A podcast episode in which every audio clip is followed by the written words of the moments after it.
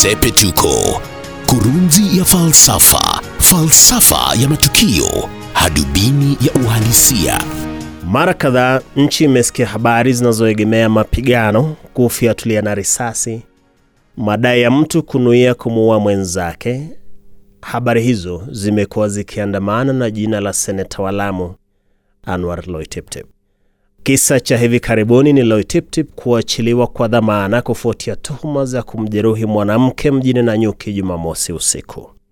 Kisa kiliripotiwa kufanyika saa nane usiku, saa ambazo huaminika watu wamelala. Wale ambao wamo kazini ni watu wanaochapa kazi za shifti za usiku viwandani, walinda usalama, mabasi ya kusafiri usiku na matrela. Sasa unaweza kushangaa seneta mzima atakuwa anafanya nini akihusika mitafaruku mijini saa hizo za usiku. Loitiptip mwenyewe amedai kuvamiwa na kundi la watu akiwa mjini Nanyuki usiku wa manane. Amesema kundi hilo lilikuwa na mwanamke mmoja. Seneta anadai kundi hilo lilitaka kumjeruhi kwa visu, ndipo akalazimika kufyatua risasi kujitetea lakini mwanamke aliyejeruhiwa anadai seneta Loitiptip alikusudia kumuua. Tuseme swala kuu ni kwamba si mara ya kwanza jina la Anwar Loitiptip kutajwa kwenye mambo kama haya.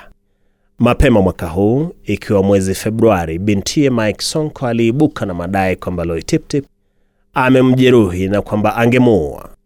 Akadai kuvunja mahusiano naye wala hata shiriki naye lolote kama mke na mume. Seneta Loitiptip alijitetea kufuatia madai hayo. Alitoa tamko la ajabu kwamba bintiye Songo ana matatizo ya akili.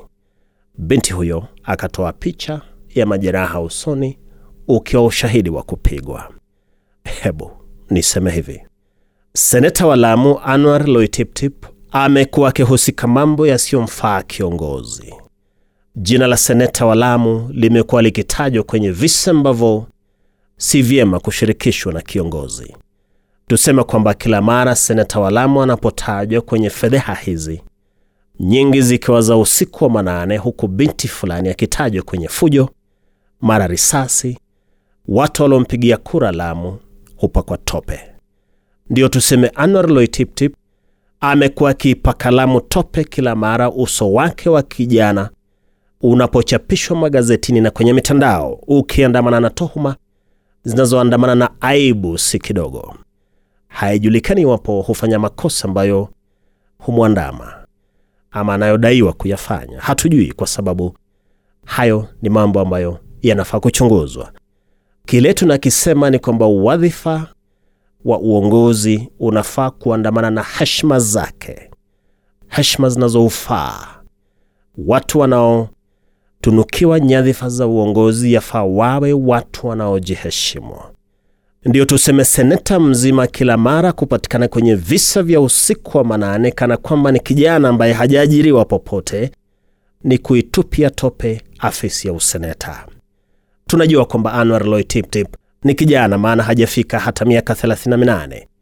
Huyo ni kijana kabisa, lakini tuseme pia kwamba ipo sababu iliwafanya watu kumwamini na kumpa wadhifa wa uongozi kwa kumchagua, kwamba huenda waliona kwamba kiakili ana utu uzima.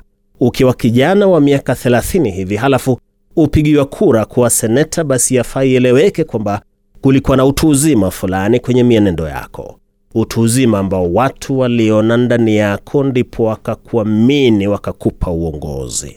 Tunafikiri kwamba kuhusika visa vya usiku mara risasi kufyatuliwa, mara kushtakiwa tuhuma za kupigana, sio utu uzima.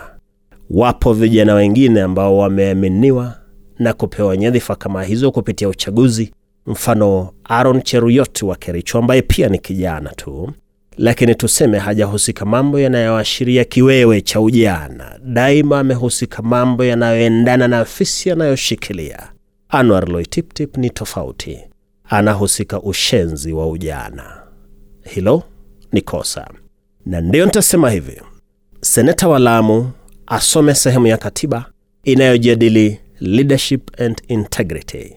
Inasema yeyote anayeshikilia afisi ya umma anafaa kuhusika mambo yanayoipa afisi ile heshima, wala haijalishi umri wa mtu au shughuli zake, iwe usiku wa manane au mchana wa saa saba, Swala ni kuwe na heshima na kuheshimika kwenye mambo yote ambayo kiongozi anahusika. Madai ya mapigano ya usiku, wasichana kudai kupigwa, risasi kufyatuliwa ni tope ambalo Anwar Loitiptip anawapaka watu wa Lamu na Seneti, na ndilo Sepetuko. Mimi ni Wellington Nyongesa. Sepetuko, kurunzi ya falsafa, falsafa ya matukio, hadubini ya uhalisia.